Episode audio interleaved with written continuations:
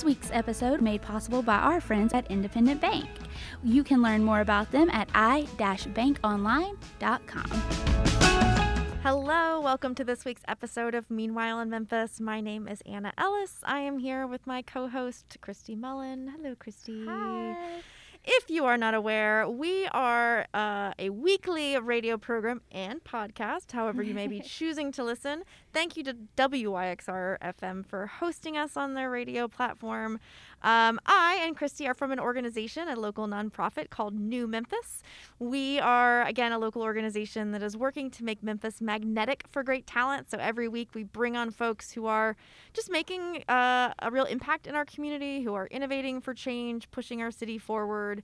We're just really into the business of celebrating Yeah. what is exciting about Memphis, what's going well. We hope that shining a light on it helps it grow. We hope that as you listen, you hear something that inspires you, interests you, gets you activated, gets you kind of out in Memphis thinking about what makes Memphis great. So that's why we do what we do. And honestly, it's just a little bit of fun. And I like spending time with I know. I'm just glad that WYXR lets us have this platform. I don't know why. I, I know. I'm, I'm like, are they listening? Do they know? I'm like, I love what we do, but you know, I think it's great. I love that we get to do this every week and meet these cool people that we know, but we don't always get to see all the time. It is. It's an absolute delight, and I, I, I say this. I mean, I, it's sort of a blessing that we started doing this in 2020. Mhm. So like in the time of like COVID lockdown, we started like scuttling into a studio every other week and recording a few episodes, and it has been a real bright spot for me personally. Um, it is a time that I get to reconnect with. Old friends and colleagues that I used to sort of just like run into. I don't know. Mm-hmm. It's like relationships that you maintain because you just live in the same city. yeah, and, and you do the same thing. yeah, you, you see each other at a meeting or at a coffee shop, or and and that seems to not be the case anymore. So we have two friends of that ilk in the studio today. Um, today our episode revolves all around. Um, organiza- an organization that is really doing big stuff to lift up our city, both for all of us locals who are listening, but they're also doing big work to make sure that everyone across the nation, across the world, knows and loves the Memphis story. So I'm talking, of course, about Memphis Tourism.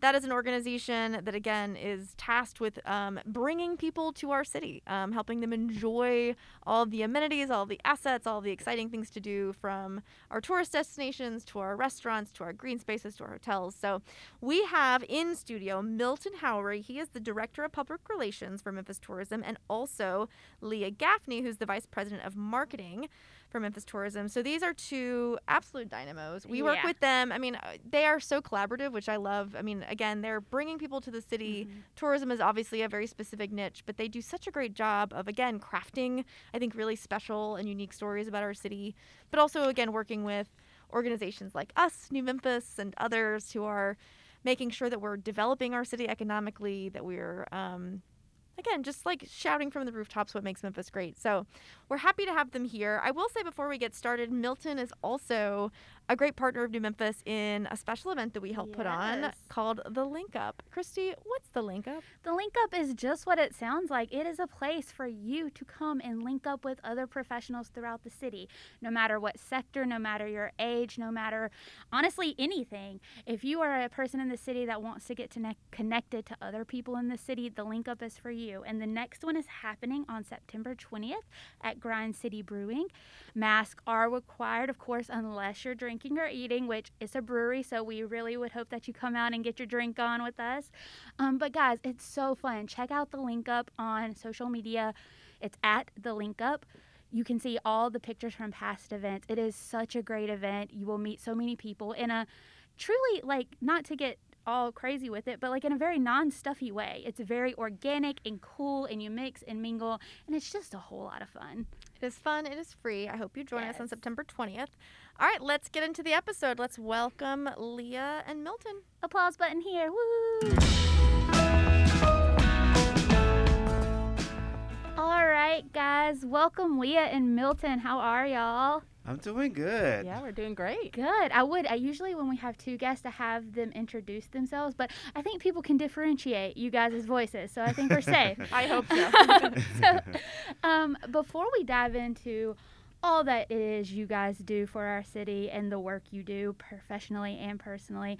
I kind of love to start off more hearing some more personal anecdotes about our guests for our listeners. So I want to know a little bit about what each of you have in terms of your Memphis story. Like, were you born here? Did you travel here? Like, tell me the things. Milton, go first. oh, my Memphis story. So um, I've, I've born and raised in Memphis. Uh, I've never lived anywhere else. Um, I've been here my entire life. Went to Whitehaven High School. Went to University of Memphis.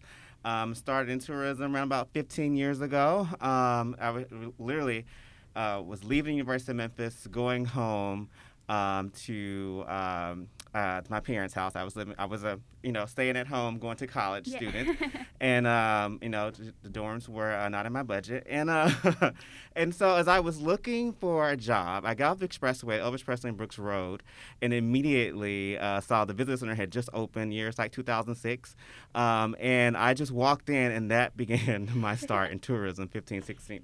Whenever 2006 was. Yeah. Many I mean, moons ago yes, in yes. 2006. And so, uh, and so, yeah. So Memphis is Memphis has, uh, you know, at, honestly, at that time, I did not think about. Uh, uh, at that time, I always thought I would move to Los Angeles or something like that. Uh, but Memphis kind of happened to me, and I and I'm glad that uh, that things have turned out the way they have.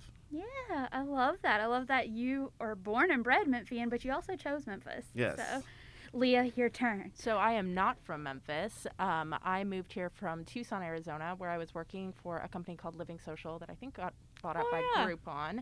And I was Ah. doing kind of their travel um, portion of their website and customer care. And um, my but my mother moved here fif- 15 years ago, married my stepdad, who is a born and bred Memphian. Uh, so I would come to visit them all the time from Yeah. Arizona, and my mom, of course, was like, "You have to move here, check out all these things that are happening." And every time I would visit, there was something new. So she'd be like, "Look, they're like redoing this crosstown place, and check out Overton Square." And so I was ready to leave Arizona, and ended up um, getting my job at Memphis Tourism six years ago. And then I moved here, and I'm like, well, if anything, if I don't like it after a year, I can go somewhere else. Right. But then I, I just fell in love with the city and just met the most amazing people and have been just embraced by different parts of the community, the music community, the Jewish community, and now I just I feel like I've earned my Memphis card. I don't know if Memphis or you if Milton have. would We're- agree we're, with that. giving it to you. I think You we- can earn it in a couple of different Yeah, ways. right. Working at Memphis Tourism off. is one. Yeah. so speaking of that, Memphis tourism, you guys told everyone how you got to Memphis, kind of a little bit as to why you chose Memphis, but you guys both advocate for our city on the daily professionally mm-hmm. through your work with the Memphis tourism. So kind of tell the people listening what is Memphis tourism? So, Memphis Tourism is an organization responsible for promoting Memphis domestically and internationally. Uh, I think most people would be surprised to know that we actually have representation offices in other countries, um, such as uh, Australia as well as the UK, uh, and representation in places like Germany and Japan. Uh, and so uh, our whole job is to get uh, tourists to the city of Memphis, that, and then that brings revenue to the city of Memphis in terms of economic impact. Uh, and so as a result, that money, that tax dollars that comes from that funds so many things in the city.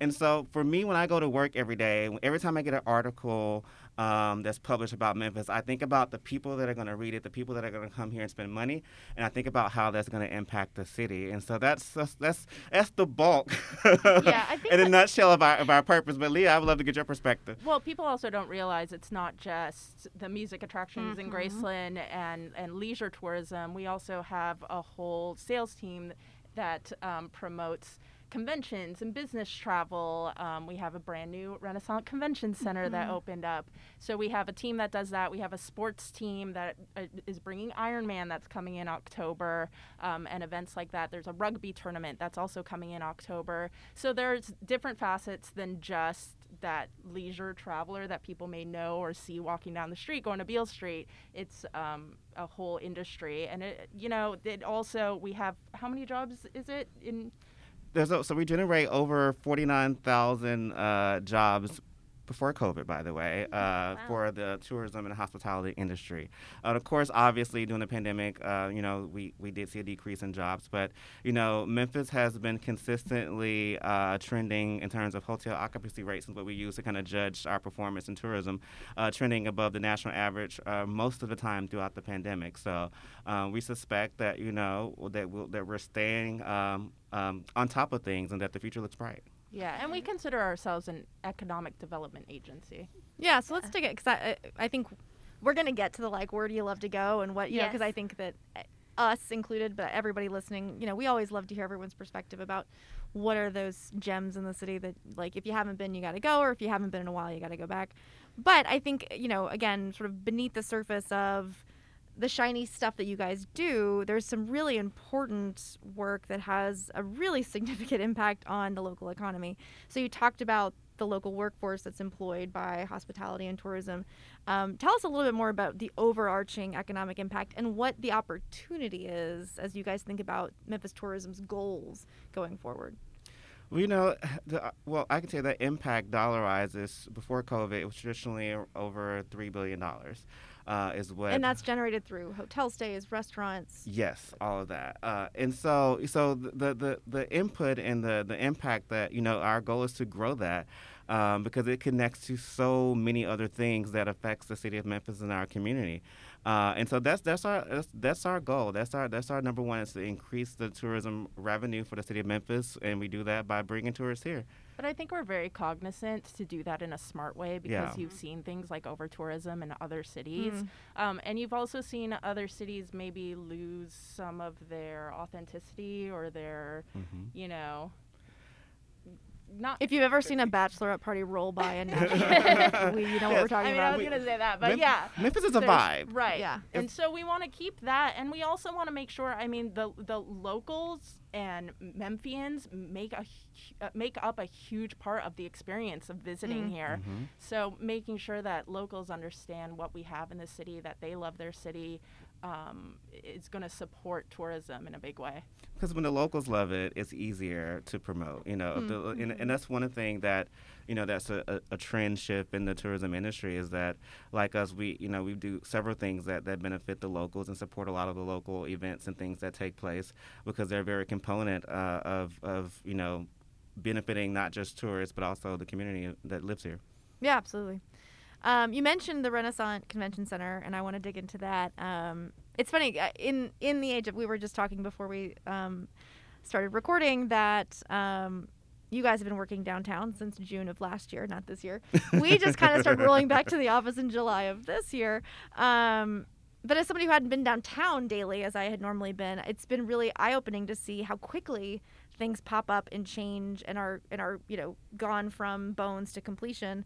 So I obviously the Renasant Convention Center, which I would love for you guys to share whatever details you have about that space and what it means and, and what what's changed about its capacity and just like what it can do for the city. Um, but I, I'm I've also noticed some other hotels and, and properties pop up that are again it, it feels like a boom like I- maybe I'm over exaggerating because I you know am very optimistic but it does feel like there are more um, boutique hotels there's more chain hotel you know it just there's there's more choice um, especially in the downtown and sort of medical district corridor but I'm curious if that trend is something that's real and it's being seen across the city It, it is a real trend. So I, I worked as a sales manager at the convention center um, before uh, the main office at Memphis Tourism.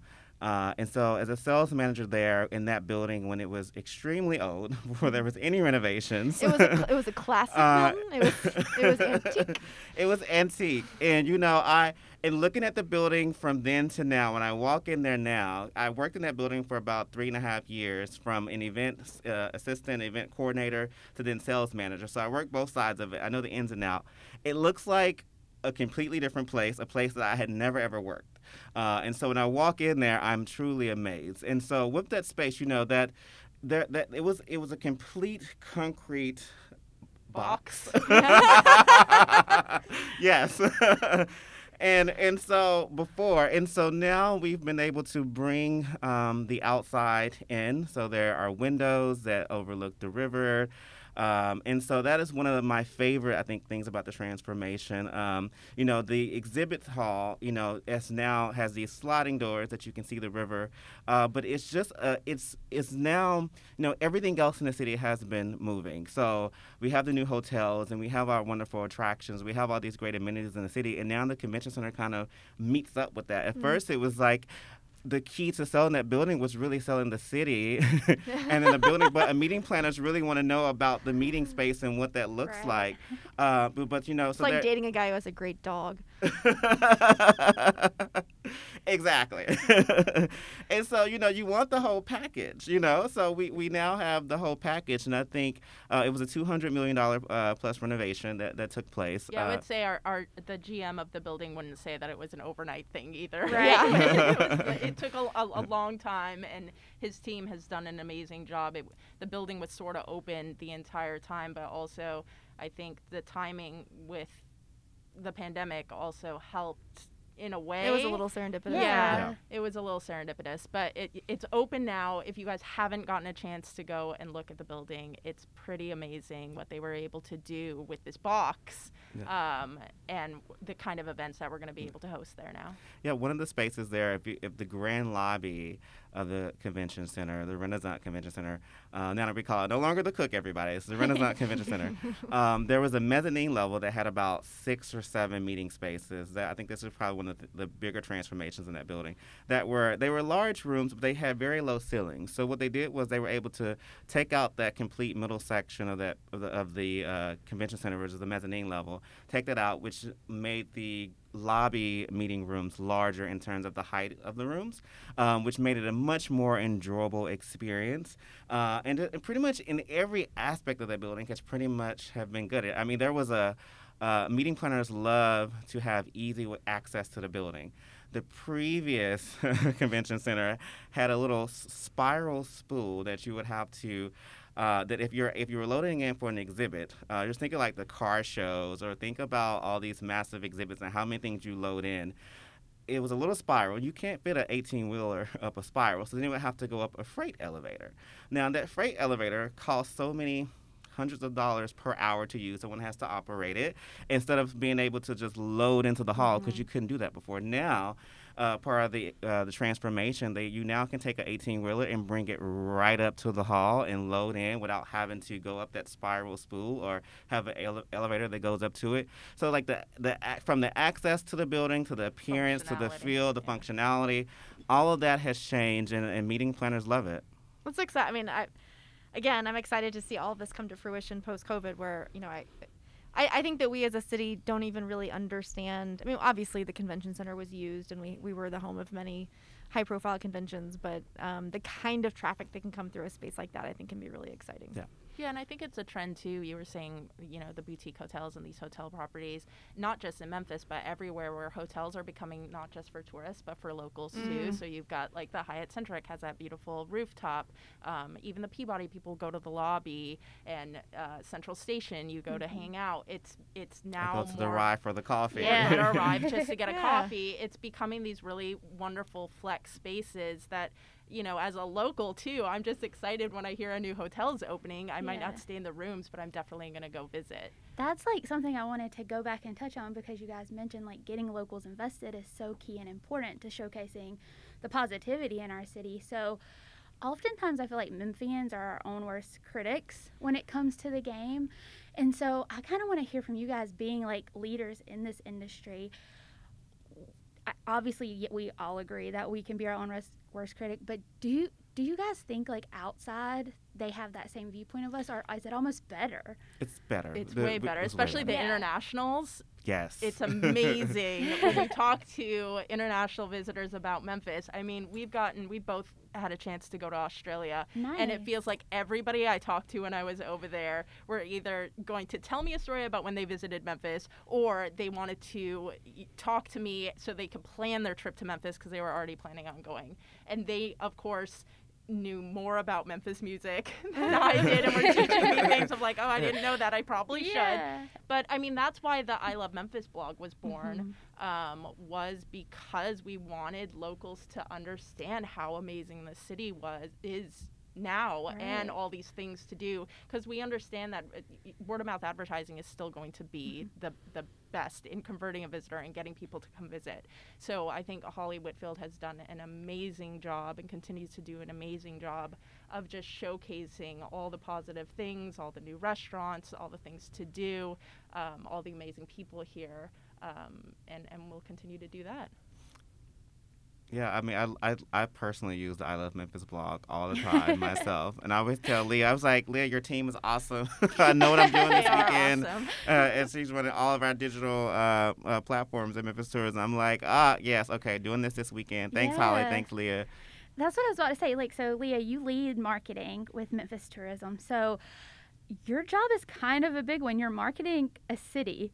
How do you even begin to take on something that honestly just that huge? Um, well, my boss Regina Bearden always say that we're drinking out of a fire hose. That's the truth. It's a lot of information to take in, and we try. We just try to do our best every day. Honestly, Yeah. some days it feels like a whole lot. I have the most amazing team of people that I work with, uh, from the PR team with Milton and Kevin Kern to, uh, Ho- I mean, Holly Whitfield. Again, I cannot sing her praises m- more. She is always talking about something, knows what's going on. You know. yeah, she our- even wrote a book, right? she wrote a book about the secret things to do in Memphis. Um, if you haven't bought it or read it, there's so many things in there that I'm like, I haven't done that. like half of these things.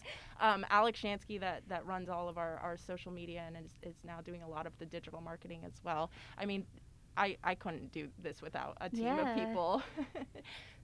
No, definitely. It's just it's a lot. You guys are. I mean, Milton, PR whiz over there, just make it look like it's easy peasy. I mean, The- Memphis also uh, makes it easy, yeah. right? Because there's just so many great things going on. Mhm. It's like a lot of, and the stories are falling off the trees half the Yeah. time. Like it, com- a lot of it comes to us. We don't have to seek it out so much. It's just trying to organize it all because there are so many Yeah. great things happening. Well, I guess that I mean, as it relates to the audience, um, and we were talking a little bit about trying to bolster civic pride internally and helping people really see. And I, I- your point about assets that are, you know, quote unquote tourist facing, but really have a lot of utility for locals. I, I, I never really thought about that way, but that that's so that, that makes so much sense. Yeah. Um, and, and investing in those and, and making sure that locals feel connected to them.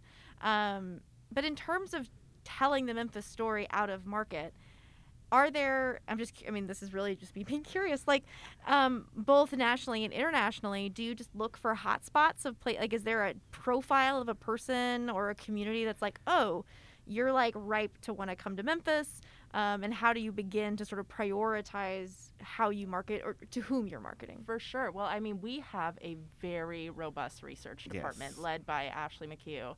And she, I mean, if it wasn't for her, we'd probably just be kind of throwing mud on the Floating. wall. Just be like, "You." But you. we- yeah. That's a tourist. Yes. That's a tourist. you like to come to Memphis. Yeah. um, but she has um, a ton of tools and has done a ton of research for us to be able to really hone in and target um, our major domestic markets. Of course, with the pandemic, we kind of brought that circle in a little bit more because we were focusing more on the drive market instead of the fly market. Mhm. Um, and then there are our international offices have been around for a good while, Mhm. um, but we've expanded that. I think Australia only came on 2017. yeah, Yeah. in 2017. Um, so yeah, I mean, we we will try stuff, of course, but we definitely use data to drive um, where we're, we're marketing and, and how we're marketing. There are certain, of course, brand elements that everybody knows about Memphis, Right. right? Yeah. And, and number one is always going to be the music. We're a music city through and through, and people know Memphis because of the music. But what we've been trying to do, I think, since I've been there and, and probably before me, is showcase. I mean, we have, what, over 63 tourist attractions. hmm Um, there's so many outdoor amenities that people maybe don't think about when they first think of Memphis that are 20 minutes away from downtown. So, um, and then of course it's very family friendly, and people know us for barbecue. And now look at all the other amazing restaurants, and, and our food scene has just I think blossomed in the in the last few years. Yeah, through the data, you know, with our research director Ashley, you know, I'm able to at times determine what cities I should pitch a little more, what destinations I should reach out to in terms of putting Memphis into that market. Um, and, and that's that's essentially on the PR side one of the tools that we use to determine where I go to travel to promote Memphis. So typically, when I, I jump down in a city, I'm, I'm usually spending a three weeks to four weeks studying every outlet in that city and every journalist and trying to stage a pitch to meet them and promote the city. That's kind of how it came about the, the Times Magazine piece. Yeah. Uh, and so. Uh, that's essentially it is we are we we do not just fly out of thin air. it is all uh, through guidance of uh, you know of knowing where the data is, what the data is saying, and, and making sure that we're interpreting it correctly to promote the city. Can I just also give a shout out to Milton for getting that Times? That's yeah, what I, I, well, I, I want to know how the bacon's made. Yeah. Because so like you say like, oh, I just like ran into a guy from Time, and now we're out, but like what? Like how does that how does that happen? So- Well, for those who don't know, Oh, we yeah, made sorry. Time's list of the world's greatest places of 2021, which Milton, like everyone said, killed the game and got made that happen. So now that everyone knows what we're talking about, tell them how you made it happen. So es- essentially, PR is all about relationships, and uh, I'm also the president of PRSA Memphis, and so I'm I'm always you know preaching on you know it's great to have the the emails and the tools and all those different things, but when it comes down to really uh, selling uh, anything that you're promoting PR wise. It's all about uh, having those connections and building those relationships. And so, and, and I love the fact that uh, the leadership of Memphis Tourism has allowed me to do that over the last five years in this position. And that's what has allowed me to build the relationships to get these types of stories. In 20, summer of 2019, um, we hosted a concert series uh, in multiple cities across the country. Uh, we went from LA to New York to Atlanta. It was a Deepwater Sound tour. Uh, we did about, I think, about nine or 10 cities.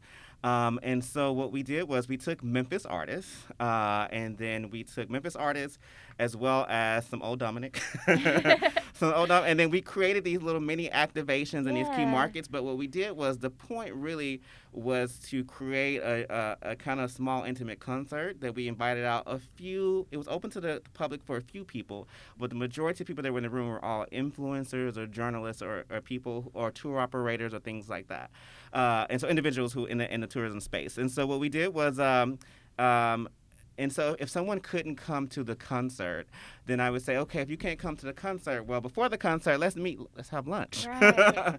and so Jenny, um, uh, Jenny uh, was one of the writers, Jenny Peters, uh, who wrote the Times piece uh, that featured Memphis. Uh, she was one of those writers uh, that I had opportunity. I actually had an opportunity to meet her for dinner on one of the days. Bef- I think it was before the concert. yeah.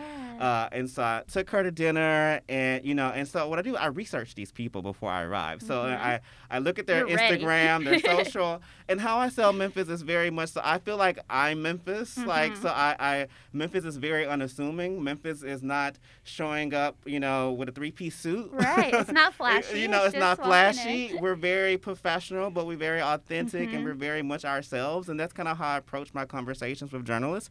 Uh, and so I sat there and talked to Jenny. She told me she had she hadn't been to Memphis in probably decades. Mm-hmm. Uh, and then she said that she goes to New Orleans every summer. And I was like, okay, Jenny. We're not that well, just, far. well, just you know. So I said, well, Jenny, what you should do is next time you're in New Orleans, just catch the train up to Memphis. You know, just making jokes, things like that. How you know how I can intertwine Memphis into her annual trip. And so anyway, had a great time meeting her. So the pandemic. So that was 20 summer 2019. Pandemic happened. Uh, what I guess that was about eight months later. and so the pandemic happened, and so um, I, at that point I could no longer. I had to be pitched. There was no point of pitching travel. So at this point, it was all about okay, let me stay in contact with as many journalists as possible, just to keep Memphis on the radar, just to make sure that when things kick back up, that I'm still Memphis is still on their mind. Uh, and so Jenny was one of those people around about. Um, I guess around about the holidays, towards the end of 2020, I was just, I felt like travel was going to come back this this spring a little bit stronger, and so I was just doing my usual check-ins and, hey friend, haven't seen you since 2019. Are you surviving? I'm surviving, and Yeah. I actually told you know we you, you share those personal things and you get to know them, Uh, and so then we just did a little catch up. And then the, as the new year came around, I did another little catch up with Jenny. And I said, well, Jenny, well, it's it's getting it's about to get hot in Memphis. Let's hop on the phone. And so while on the phone with her, we literally were talking about. I was just I said so many things are new. Uh, Hyatt Centric was about to open. Uh, the Canopy. We had some new restaurants. So I was just telling all these different new things that I knew she would enjoy and want to hear about. And so just from just talking to her on the phone, she ended up with two stories. And so I said, well, Jenny, you, if if you can get me, it was a New York lifestyle magazine. Uh, she confirmed me one in there, and it was a magazine called Our Mississippi. And I was like, those are good publications. I was like, those are great. So I think we can do that. So if you can confirm those, we can see about how we can maybe get you to Memphis.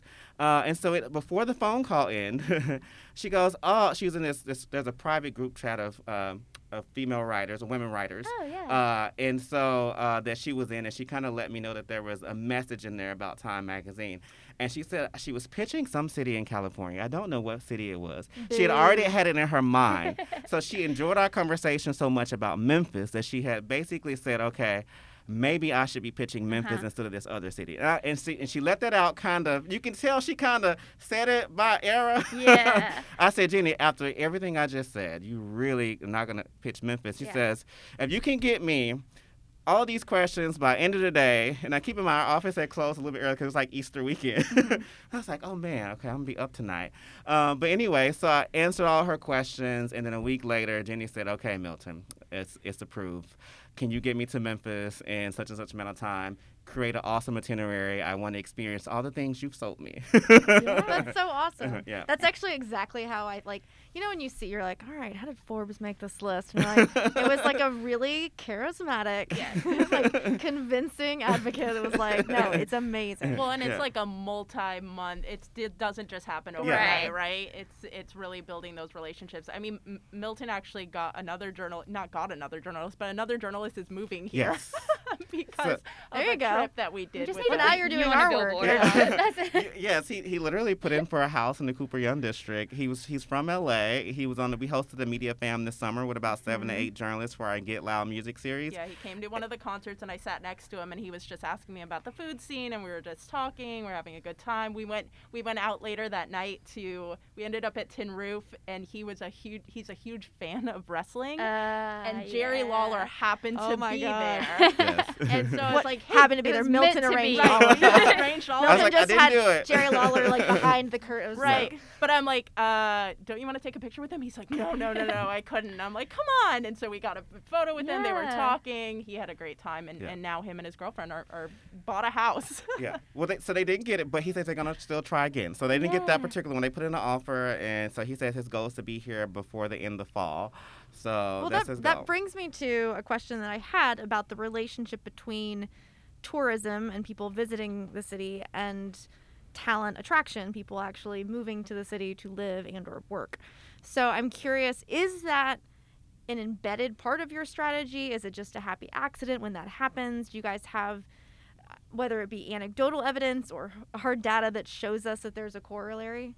Um, I I mean, our goals are always going to be to fill the hotel rooms Mhm. and then have people leave and come back and spend more money, right? Yeah. So that are, is our goal Mhm. as far as tourism is concerned. Do I think it overlaps? Of course, as as we were talking about that that experience, that Memphis experience. I think whether you're a tourist or you're a local, you want to love the city that you're in. So I do think there's an overlap for sure. Yes, I agree with that. There's definitely overlap. You know, anytime that, you know, you tourists are having a great time, that does influence somebody wanting to maybe move here. I mean, the influences I think is just a natural, organic thing that occurs when, when, when a tourist intermingles with locals and, and, and understands and gets the vibe of the city. It just kind of happens. Well, I, I think I mean as as a local, um, it's sort of thrilling to meet people who are visiting, you know, who come to Memphis by choice and are just like loving the city that you love and experiencing it with fresh eyes. Um, so I always, I don't know, I guess because I haven't lived in a community like you said where there's over an an overabundance of tourists, so you don't feel that like ugh, like they're you know clogging the public uh, transportation or whatever. But it really does feel like so, like I, that's part of why I love walking around downtown to be like, ah, those are tourists. And I'm going to tell them where to go eat, and I'm going to make sure that they go over there. Well, and that's different to Memphis and why visitors love it here so Mm. much is that they do run into locals and everybody they meet Yes. is like, please let me tell you Yeah. where you need to go, what you need to eat, what neighborhoods you need to visit. Have you been to Cooper Young? Have you been to Shelby Farms? Like that that that hospitality. it, that Yeah. hospitality is what keeps people coming Yeah, back I over and over again. It was Oprah's editor for O Magazine. Hosted her, I think, 2019. It was around like New Year's Eve or something. Uh, and I had this whole like itinerary that I had created for her that she was going to experience it, and it was kind of based on she was kind of being conservative, and so it's like okay, she wants to, she maybe not a club, but she wants to do this because they just, sometimes they just don't know what they want to do, and you Mhm. kind of have to learn who they are, and so um, I was meeting her in Molly Fontaine's. I walked through the door. A group of people in the locals had already pretty much changed her itinerary slightly to things that I thought she might enjoy, but she she kind of turned her nose down Yeah. to. Like she didn't turn her nose down to, but just things that she just wasn't immediately open to, Mhm. and things that I did- and also things I didn't know that she would be open to. And so she's like, I think I want to do this, and I think I want to do that. These people, and then some of the people in the room I actually knew. and so she's like, yeah. So it's so it's just kind of one of those things where the locals have an effect on how you how tourists may experience the city.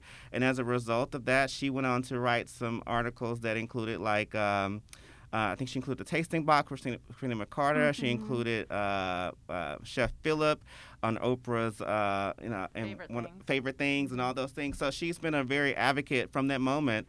Uh, she's been an advocate, or one of our ends to uh, uh, O Magazine. Very cool. Nice. Milton's just gonna walk out of here with a hair flip and be like, "You're welcome, Memphis." Yeah. um, but like a, a little bit of a serious question before we get into like all of the fun, fun stuff I have to ask you guys. But so the travel industry is kind of one where accessibility and resources can be kind of a hindrance to Mhm. those who are wanting to travel. And so I want to ask you guys how y- y'all in Memphis as a city is ensuring that our city is open to anyone and everyone no matter limitations they may have physically financially etc like what are we doing to help That's a good question. You know, I, I think, you know, when it comes to, um, you know, for one, our marketing is inclusive. So, you know, we do Intentionally, uh, yeah, intentionally inclusive. inclusive. it's So, important So we do. So we do make it as, for instance, you know, making sure that you know if things are accessible. Like our visitors guides map out things that are accessible for those who awesome uh, may be handicapped and things like that. It has a, a wealth of information. I know some people may not. Uh, don't, as many people are not using visitors guides as much, um, but uh, but that information is all available on there and as well as online where people can get that information.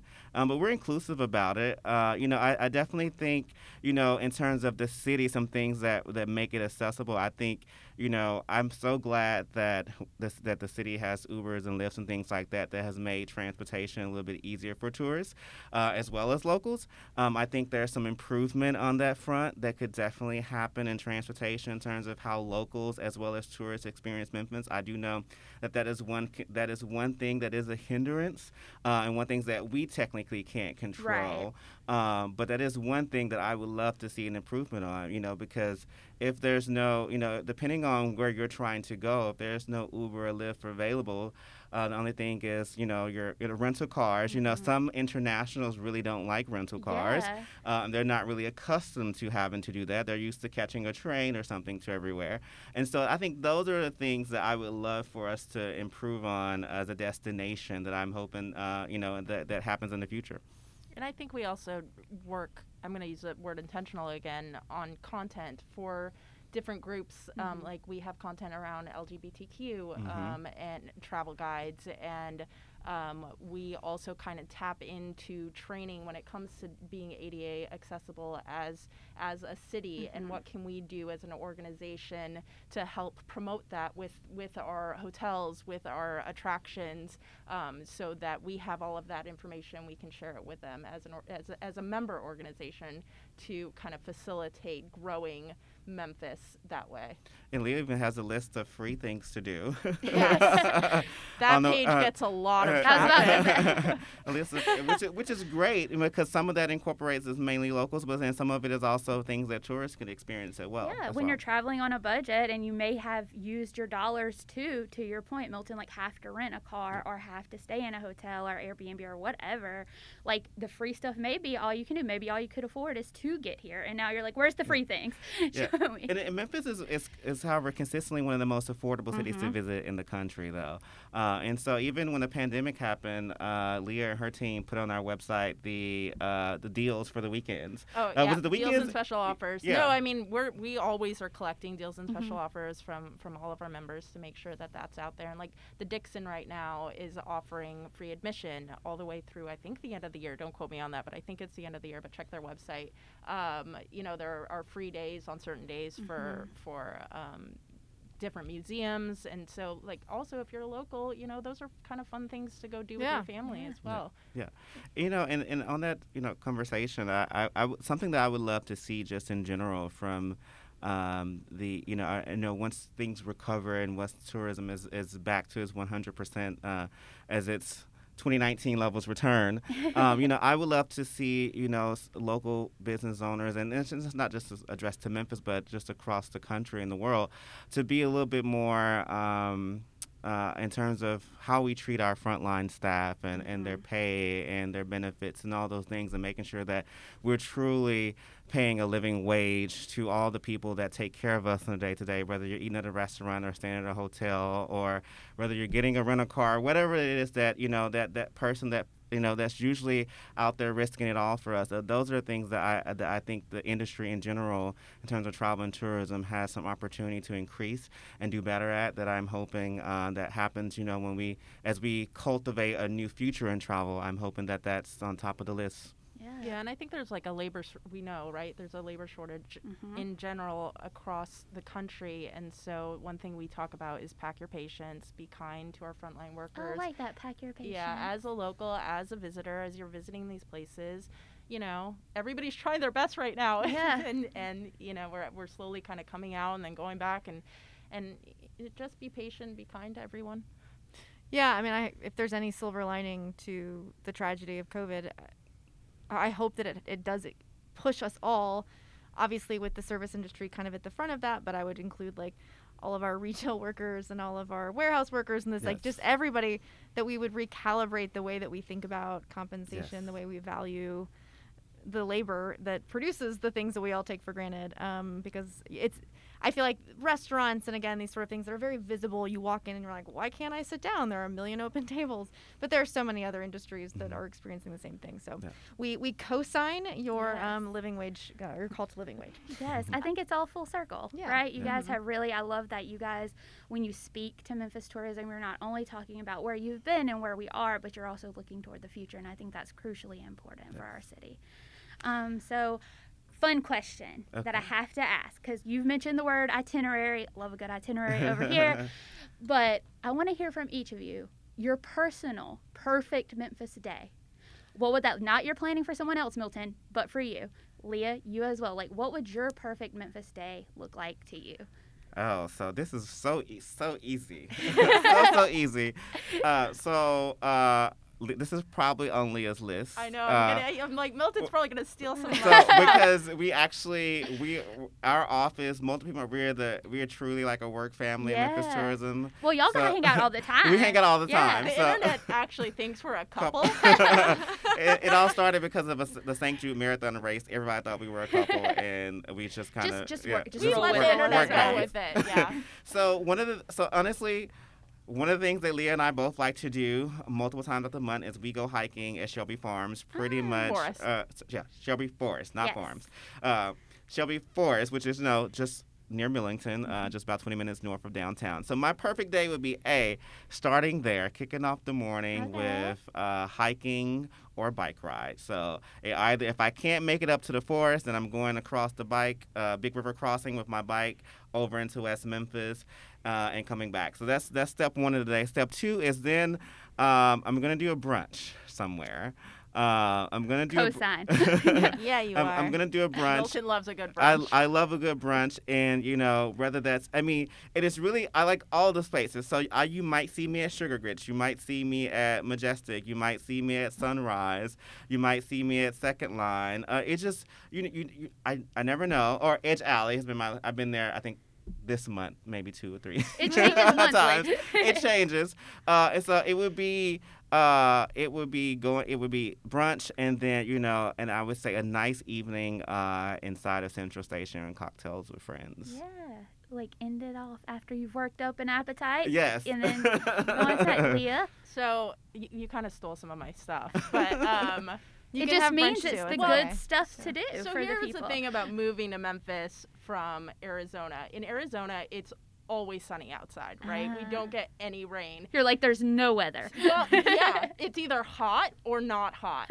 So what I noticed when I moved here was when it was a beautiful day outside, the whole city like comes to life and Mhm. everybody is just out doing something and that just makes me so happy. And it's like as an extrovert, I'm just like I just want to be where the people are. So um, oh, that's the Little Mermaid, just but continue. exactly. so um, I, I would, but I also so I love being outside. yeah. Um, but I would start again, either probably going on the three mile loop at Shelby Forest um, with my dog Tina. And Um, Milton. I, And I just say that like dogs with human names are my favorite thing on this planet. So Amen. She she chose her name actually. I, Ah. I tried to name her something different, and she it did not take. And I kept going through different other names, and as soon as I said Tina, her she's got really big ears. Her ears just perked up. I'm like, oh okay, I guess okay, that- you're you're forever that, Tina. That is your name. But no, I would start at uh, Shelby Forest with a hike. I also love, love, love doing the Green Line to Shelby Mm. Farms on a bike and then continue on to the Wolf River Trail, which I'm so excited for that connection to happen. I'm been like waiting. Um, also, like people don't know that you can rent um, kayaks on, in both. Well, everybody knows you can rent kayaks at Shelby Farms, but you can also rent kayaks at Shelby Forest, which is a whole nother. To do that in the fall wh- when the leaves are changing is beautiful. Um, the the one thing about whether I'm building an itinerary for myself or for somebody else is there's never enough meals. Yeah. like I'm like there, there's not enough meals in this amount of time for the amount of restaurants Yeah. that I, I want to go to. yeah. Unless we eat every minute of every day. Right, you got to do Like, tasting, but that's so that's what I love is going to places like Acre or Bounty where you can like I always like to share and Mm-hmm. do everything family style so I can try as many things as possible. Um, and then like looking for a music event uh, anywhere like Yeah. live music. I, I feel like Memphis is so spoiled. You like locals have no idea that you, you can't find live music every single day of the night in other cities. Um, so that's that would be something with live music for sure. And then if I had to pick like an actual tourist attraction, I mean, there's so many good ones. The National Civil Rights Museum is amazing, and if you haven't been through it, you have to like that's a, a, a must do. But you know, there's so many really great tourists attract. This is so hard. You asked I me a know. really It is so hard, hard. question. We're Yeah. gonna we're gonna ask you more. We're gonna like you- Yeah. Well, I, I want to ask a, a similar but like flip side of this question. What is a tourist destination that you think is either um, underknown, underappreciated, like um, off the beaten path. or just has like you know a, a reputation that just like what do you think that people like if you're like no really you got to go here you got to go back there it's That's a hard one. I feel like Mem- I, I mean There's a lot. while. I think the Memphians are are definitely like out enjoying our restaurants and our parks and our hotels I think that they're still like no you got to go like have you been to the Brooks recently Yeah. you got to get over to so, Graceland so you're asking what's something about Memphis that's that's kind like of like an actual like a tourist attraction, attraction So that is- the that Rock and Soul the locals should Museum, I to. think, Yeah. is really amazing because Yeah. people Yeah. don't know it was curated by the Smithsonian Mhm. and tells the entire Memphis music story. And I didn't realize until I mean, part of our training working for Memphis Tourism is you have to go visit every single one of the attractions, and that's where I really got the entirety of the the Memphis music story, which is very significant. it's vast, yeah. Yeah. Yeah. So um, that and also uh, the Blues Foundation's Blues Hall Yeah. of Fame is also another place where I'm like I had no idea that like this is where all of that c- came from and and and the reason for why we have popular music today all came out of Memphis. Yeah. Um, I would also say the tour, a tour of possibilities. Ah, you that was I was mine. I still got one you haven't named, but Uh, continue. but a tour of possibilities it, it, it, with Carolyn Michael Banks as your uh, tour guide. She takes you. She. What is amazing is that she changed the way she did her tours. She has this like awesome bus, but because of the pandemic, she now does a caravan tour where you're behind her and you kind of have this walkie-talkie thing going on, so you're Oh, not in the same car, but you still get that same experience. And she takes you to places and tells you these stories um, about uh, the Memphis Civil Rights Movement and um, history that um, is just amazing. And, and she's just a powerhouse of a tour guide as well. Very cool. So since you mentioned Elaine, I'm not, not Elaine. You mentioned Carolyn Michael Banks. I'm gonna go with Elaine. She's the uh, Elaine is uh, uh, over Slave Haven, which everyone knows about Slave Haven and and uh, in the in the historical museum there. But she also has a, a heritage tour, history tour of Memphis that is also great. Very similar to uh, Carolyn Michael Banks. Uh, so besides that tour, I would say uh, a place I really think uh, people do not. Uh, appreciate enough is going to be uh, Ernest Withers Gallery on Beale Street. Yes. Uh, that one is I, I, I bought a book from there, and even I had to when I go in those to look at pictures. I actually I have family that's been in Memphis for a little bit over a little bit over hundred years almost, and so I'm always like maybe I can find like a cousin or, or somebody in one of these photos. So I'm always looking like these people probably may have may, may knew my relatives. Who knows? But I just love looking. Uh, uh, taking it and going to look at and respecting history that took Mm. place in Memphis, and it's nothing like having a visual um, like that, like those photographs at Ernest Withers uh, to go look at. I mean, and something that we like to do in Memphis tourism, we love to look at photos and, and try to pinpoint where it is or what's what, what does this intersection look like today and those types of things and have those conversations. So Ernest Withers is definitely one of my top places I think people um, should visit that I think is uh, kind of uh, not as popular as some of the others. Can I say one more too? Oh, God, is yeah. that um, I I learned that it's like a point of pride for locals not to have gone to Graceland, right? I want to kill that. Um, so right now they have this Disney exhibit at, cool. at the exhibition center, and it is seriously like the coolest thing. is. So if you haven't been to Graceland, maybe you don't. You can still, if it's a point of pride, not go through the actual mansion, but definitely get to the Disney exhibit. It's not just Disney. It's just if you're a movie fan or an entertainment fan, it is so cool that we have that, and I think it's here for the rest of the year at least. Yeah you know, I, I would I do hope locals really do go and appreciate uh, Graceland, Elvis Presley's Graceland. I grew up in Whitehaven. Um, I would pass that all the time. Uh, grew up in the neighborhood. My friends grew, lived behind it. um, you know, I did not visit Graceland until I started working for Memphis Tourism in 2006. Uh, and upon my first tour, at 20 years old, I was completely blown away and amazed at how amazing it was and had a new respect for Elvis uh, in, in Memphis. Um, you know, I was really upset that I had never been. Um, and so Graceland has transformed over the last few years and has so much more. At that time, they had a lot of the things crammed into the mansion where they had all his awards and like the racket um ball uh, Court. room court at his house. And now it's properly displayed at Elvis Presley's Memphis Complex. Um, so it's definitely I, I I saw that on social media uh, recently. I can think of what day it was. It was like trending on my page, and it was like everyone's oh I haven't been to Graceland, and it was all locals, and I was just like you guys, this is not cool. We must go. You must experience it. You cannot talk about a place that you have not experienced. but yeah, no, I, I had a similar like I didn't I I had not gone to Graceland until I went for like a work thing, and it is real. It's it, it is both really fascinating, and I you know you don't have to be an Elvis fan at all, but like it he is a very important cultural artifact. Yes. like yeah, yes. icon. whether you are Yes. from Memphis or not, like it is, it's he is at the center of a very compelling story. And aside from that, it is just a fun, funky house, and I'm like. I'm really into kitsch, so I was like, ah, like this is this feels like home to me. Um, all right, we're gonna do a very quick lightning round. okay. One answer from each Are of you y'all. ready? I was Deep like, breath. yeah, Okay. you you can win this. Yeah. One of, Oh. one of you will lose. No, I'm- I'm Okay. I- All right. We're gonna ask you for a favorite. So favorite Memphis food. Just one favorite. It's hard, I know. I know. but Use like Sophie's choice. Go for it. I'm gonna say the lemongrass tofu at Fong Long because that's what I had for lunch today nicely too. done. So Okay. that's the right answer. Go ahead. What, Okay. I'm just gonna go with Gus's fried chicken. also the right answer. Yes. Congratulations. All right, favorite Memphis musician, and if you can't think of that off the top of your head, because I know it's hard, what's your favorite venue to go listen to live music in Memphis? Oh, that's so hard. Oh, so it hard. depends on my mood. Uh, But what's your mood right Yeah. now? Like, if you could go hear some great tunes right now, where are you going? I'm gonna I'm gonna say Crosstown because there's so many different places within Crosstown to Ah, see different sneaky. things. I like know. it. Yeah, look at that. Milton? Okay. Uh, if I'm going to see, oh, this is so difficult. Like, oh, this is literally like the text message me and Leah are trying to decide what to do on the weekends. um, I'm gonna say, um, okay, I'm gonna go with Hi-Tones, place to go listen to music. Uh, if I was gonna pick an artist, uh, I would say.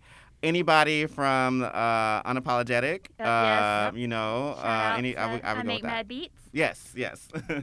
Yes. So you want to hit it? Favorite Memphis fun fact? Weird fact, thing that Yeah. you're if you're like, oh yeah, did you know? Like, what's your did you know? So like mine is that Shelby Farms is like five times the size of Central Park in New York City. That is a very fun get you know. I use it in a lot of my pitches. The pyramid is a good one too. uh, the pyramid, surprisingly, is yeah is a, is a good one. Uh, I still think a lot of people do not realize that it is more than just a retail store. Yeah.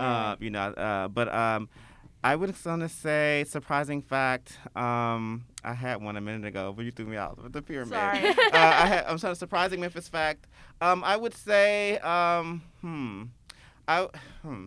Well, this is locals know this, but tourists don't. They don't realize how close and we our listeners actually may not know. You can't assume, Well no, well, Milton. well, no, this is something very simple. I say most tourists are really surprised at how close we are to Arkansas and Mississippi. Ah. It blows them. I, I sometimes have to tell journalists after they've flown in and say, "You do know that that's Arkansas." Yeah. And they go, "No, no." I'm like, "Yes."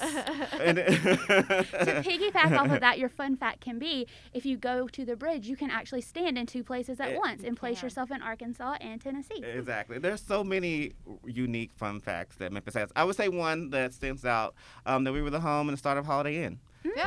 Uh, I think that is That's a one. great Yeah, one. that's, that's that was the one I had earlier. Um, yeah, for me, I, I also live by the Pink Palace, and so I didn't know moving here that the the modern grocery store was was actually created here in Memphis. It's so many Excellent. fun facts. I So- feel like so many fun facts. Like, but to speak of the pyramid, the pyramid always holds a special place in my heart because my first trip to Memphis ever was to see the Justified Stripped tour at the pyramid. Justin Okay. Timberlake, Christina Aguilera, Black Eyed Peas opened. I was living. That's amazing. saw the cat. I saw Cats at the Orpheum, my first Broadway show ever. Technically Broadway show, you know what I mean. yeah. At the Orpheum, like first weekend in Memphis, did not come back until I decided to move here for an internship, and then I stayed forever. So. Memphis is great, guys. If you're Yeah. listening and you've been It- like sad about your city, it was Justin Timberlake that like- got her hooked, but it was the cats that really sold it. It was the Black Eyed Peas. yeah. Where is the love? Let's be clear. But guys, if you're Ah, feeling kind of down about your city, like too, we talked about it earlier. Sometimes we are our own worst critics, and we're like, you got to leave for opportunity. There's no opportunity in Memphis. That's a lie. We tell ourselves because it is here. It is here in the city, and Milton and Leah are selling it to you constantly. They have all the resources available. So speaking of that, guys. People are listening. If they want to find out where they can do something, where they can get involved, support you guys in the work you're doing. Where can they go? What can they do? So I'm gonna say the one thing that I realized that locals don't do is they do not. Re- so watching the local news is great and fine um, for immediate information. Um, I really want locals to get into the habit of really, and this is my PRSA uh, coming out of me, but I want locals to really get in the habit of actually subscribing, uh, and it's very affordable to the, the Daily Memphian or the Commercial Appeal, uh, and subscribing and actually going in depth beyond the headline of what you're reading, and actually, and then follow things like the uh, the Business Journal, um, because if you really want to um, be integrate in the city, you have to know what's happening on all levels, uh, and it has to go beyond the clickbait headline you see on social media. So I really encourage you to to do that on the news front. Really, that is so important. Is that you educate yourself on the facts and knowledge uh, of what's actually happening, and not just something that came across your, your feed. That is your Uh, homework assignment from Mr. Milton Howery. yeah. But if you're on social media, please follow I Love Memphis blog. Go to the blog, uh, ilovememphisblog.com. Every week, um, Holly puts together five things to do over the weekend, and usually adds a fifth or or, or I mean a sixth or seventh thing because there's sometimes some weekends where there's like ten things and we have to edit it down. Um, and then if people are visiting MemphisTravel.com is your go-to um, for everything travel related. Awesome. Perfect. Holly is always putting in the work because I run New Memphis' social media, and I'm like, girl, how do you do it? Like she is always on top of everything happening. Yeah, I so- still don't know how she Yeah. does it oh, all. yes. but Well, that's we are grateful for y'all and all of and everybody on the, the Memphis tourism team. You guys do incredible work. Thank you for joining us today, and keep us posted on what's what's hip and happening next. Yeah. Thanks for having Well, us. thank you for having guys. us. Bye. Right, guys, that was a great episode of today's Meanwhile in Memphis, and we're running out of time. So, real quick, Anna, any last minute announcements Real for quick, us? real quick. you guys, do not forget TEDx Memphis, our annual conference is coming up. We are going to be at the Levitt Shell on October 30th. We're going to be safe. We're going to be outside. We're going to have a blast. We have an amazing lineup of speakers. If you are not familiar with TED, if you've heard of TED Talks, you like TED. If you um, have ever listened into a TED Talk, come and join us to listen to some live local TED Talkers share their big ideas from the TED stage. You can go to TEDxMemphis.org to buy tickets, to learn about the lineup, to get the schedule. Again, it's going to be October 30th. I hope you join us. Christy, this was a rad episode. Thank you for putting it together. I've got so many like Memphis things to do now. I was going to say, I've got like 1,000 meals I got to Yeah. go eat. So um, I hope that you guys have a great week, and we will see you back here next week at Meanwhile in Memphis. Thanks, guys. Bye. This week's episode was made possible by our friends at Independent Bank. You can learn more about them at i-bankonline.com.